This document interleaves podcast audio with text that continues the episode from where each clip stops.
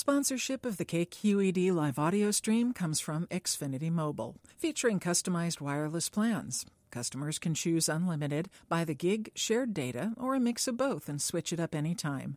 Learn more at xfinitymobile.com. From KQED in San Francisco, this is the Writer's Block. This is Jesse Ball reading from my novel The Curfew. Going to begin a little ways into the book and proceed from there. So here we go. It was a school day, and so after a while the two in the room began to stir. Molly woke first and dressed herself. She was an able child, although mute. We will get something on the way, said William. Molly nodded to herself. She stood by her folding pallet in the corner of the room and held up before her the two dresses that were hers. One was blue, the other yellow. Which to wear? And then they were in line at the bakery, and she had on the yellow, which matched her somewhat torn yellow dancing slippers, although she did not dance. She did not have a bag with books because it was not that sort of school. Two of those, said William, and one of those. Do you want one now? he asked. Molly signed. Not yet. Well, what sort of school was it then? It was one of the schools where you sat in rows on benches, and the teachers told you what to think. You recited things and wrote things repeatedly. You read from books that were held on little chains to the tables. Examinations were given, and often sticks were employed to instill discipline. There was a little area of dirt where they could play at lunchtime. Play was encouraged, as was snitching. Here we are, said Molly.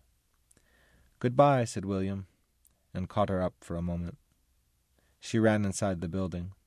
Other children pushed past him as he stood there watching after. Drysdale, did you hear? A coarse man of advancing years was there with his wife. One might confuse either for a banker. Latrobe's dead, shot this morning. The old woman? For what? Pushed someone in front of a bus. I heard it was a truck, said the wife. She thought the man was a cop, so she pushed him in front of a truck, but they caught her before she could get away. I'm sorry to hear that, said William absently. I truly am. His lips hardly moved. William walked away without looking at either of them. He hadn't looked at them once the whole time. If one had been watching, one might even have thought the couple had just been speaking to each other. William was that cautious. The town was called a town, but it was a city. This is a convention of the very largest cities. It had districts, old districts, new districts, poor districts, trading districts, guard districts. There had been a jail once, but now there was no need for a jail. The system was much too efficient for that. Punishments were either greater or they did not occur at all an ordinary nation, full of ordinary citizens, their concerns, difficulties, cruelties, injustices, had gone to sleep one night and woken the next morning to find in the place of the old government an invisible state, with its own concerns, difficulties, cruelties, injustices. Everything was strictly controlled and maintained, so much so that it was possible, within certain bounds, to pretend that nothing had changed at all. Who had overthrown it? Why? Such things weren't clear at all, just as it wasn't entirely clear that anything had been overthrown. It was as if a curtain had been drawn, and one could see to that curtain but not beyond. One remembered that the world had been different, and not long ago. But how? This was the question that nagged at those who could not avoid asking questions. The nothing that had changed at all was really beyond bearing. Houses and buildings were full of desperate people who deeply misunderstood their desperation. This was due to artful explanation on the part of the government. It is impossible to tell, many said out of the corners of their mouths, if the ministry is thinking well of us, if they are acting on our behalf. Yet still there were acorns falling from trees, fish breaking the surfaces of ponds, etc. In a long life, said many an old man, this is but one more thing. Yet there were others who were young and knew nothing about the helplessness of life's condition. Did they glow with light? They did, but of course it could not be seen, and all the while the grinding of bones like machinery, and the light step of tightrope walkers out beyond the windows. But recently, only recently, those who could not bear to be governed in this way had taken steps. It was impossible to say exactly what had altered, but clashes between the two sides were now common, and the people of the city had grown used to the finding of bodies without explanation. Such explanations, of course, may only be offered later, when one side has won. William headed to his first appointment. He pictured himself as he would be seen, a man in a long tweed coat with a stick under his arm, with a bowler hat and a pair of sturdy black shoes. Then he inserted himself into that image, as an actor would. I should say here that William's profession, previously, he was a violinist, but there's no more music allowed in this society, so he now has a new profession. That profession is epitaphorist, a person who writes epitaphs for graves. So, in the course of the one day that the book takes place within, he makes several visits in the guise of an epitaphorist. This is the first of these visits. Mrs. Monroe is in the garden. A servant led him down a tiled passage. The tiles had pastoral scenes cows, gypsies, birds of different sorts, wattle buildings, haystacks. No two of them were the same. This had a disquieting effect. You would obviously never have time to sit and look at all of them, even were it possible, and so it gave an elusive impression. William wouldn't like to be forced to give an opinion about it. The passage opened onto a shady porch that overlooked a stand of trees and a lawn. The whole thing was walled in. An elderly woman with a straight grey hair and a mauve housecoat was seated on a wicker divan. You are the mason? No, I, I, I work for him.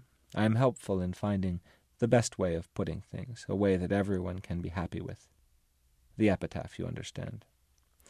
It isn't particularly important who is happy other than myself. I'm the one buying the gravestone. I'm the one who knows the wishes of my husband who'll lie underneath it. The woman coughed violently, covering her mouth with a pillow from the divan. William began patiently.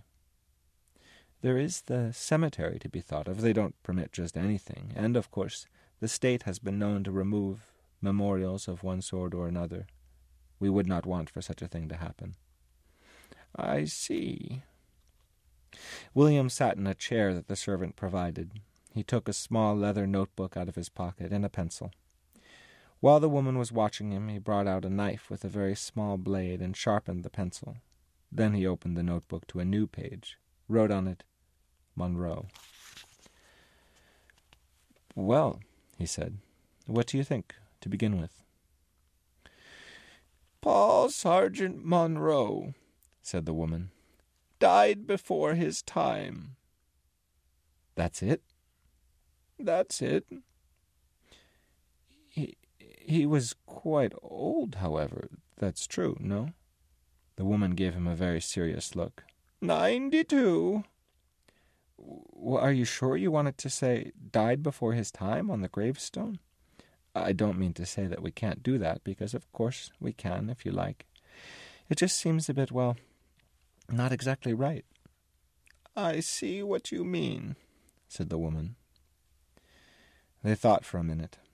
Finally, she broke the silence. Well, we could change the date. The date?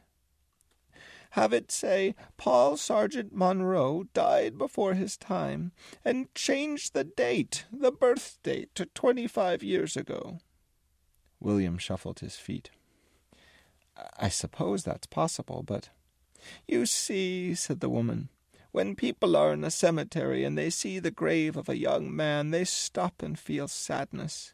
If someone lived for ninety two years, the throng passes on by. They don't stop for even a moment. I want to be sure of, well. I see what you mean. A few more minutes passed. William looked occasionally down at his notebook. He had written there, Monroe. And then a line, and then Paul Sergeant Monroe died before his time. He took a deep breath. Well, he said, If you're going to do it that way, maybe it's better to have him die as a child. It could be he was six when he died, and the inscription could read, Paul Sergeant Monroe, friend of cats. It would evoke his personality a bit, and certainly people would pause there. A sort of ragged quiet was broken by another fit of coughing. Happy tears were in the woman's eyes. I see why they send you, she said. You're right, just exactly right. That's just what we'll do. After all, it doesn't matter what the truth of it was, does it? it it's just to have people stop and be quiet for a moment. Maybe it's late in the afternoon, and they're on their way somewhere to a restaurant. They stopped at the cemetery briefly, and then they pass his grave. Oh, now they'll stop a moment, now they will. She took his hand in both of hers. I do wish you could have met Paul. You would have liked him, and he would have liked you. I believe it, said William. I feel sure of that. He got to his feet, closed his notebook, put it in his pocket. The pencil he snapped in half and put in the other pocket. He used each pencil exactly once, for one epitaph. He brought as many pencils as there were appointments, and he sharpened each one as he began. Goodbye, he said. We will send you a proof of what the stone will look like, and you can initial it. Thank you so much. Goodbye. He stood and headed for the tile passage. She called after him, And do you know what? He was a friend of Cat's. He really was. He really was. He looked back at the woman, but she was now occupied with something in her lap, a box of some sort, and its contents. She did not look up. Next he came to a gate. A man he knew, Oscar, was there. He stood next to Oscar for a minute. A crowd of school children went through Oscar's gate, shepherded by a matron in a severe smock. Oscar laughed.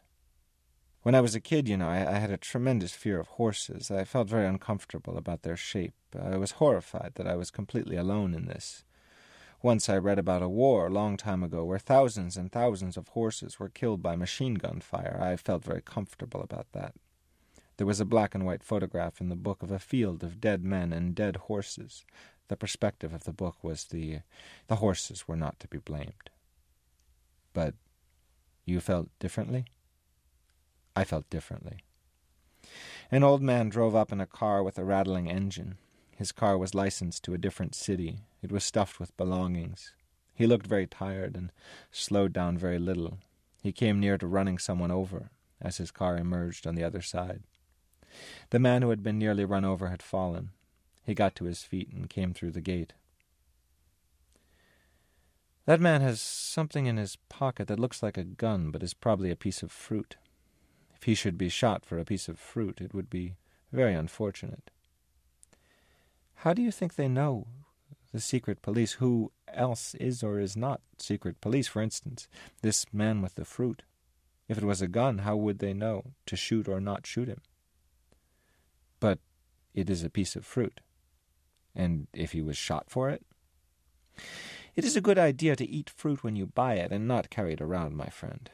Anyway, it is far nicer to stand nearby a fruit stand and eat the fruit than to carry it home and put it on a counter. I disagree. With this, William Drysdale, you cannot disagree. It is the way of things. I have never seen you carrying fruit in your pocket, because I am afraid of being shot. Well, we will all be shot for something. I have a gold nose I bought once. Do you know that? This was many years ago. Apparently, people used to lose their noses from syphilis, and then they would sometimes have gold noses. This is a very clumsy way of changing the subject, Oscar. There is not even a single gold nose in sight to act as segue. Well, I thought I saw one. A man is coming now with a very shiny nose. He should be careful with such a shiny nose. It could mean trouble for him. To subscribe to the Writer's Block and hear more stories, visit kqed.org slash writersblock. The Writer's Block is produced by KQED.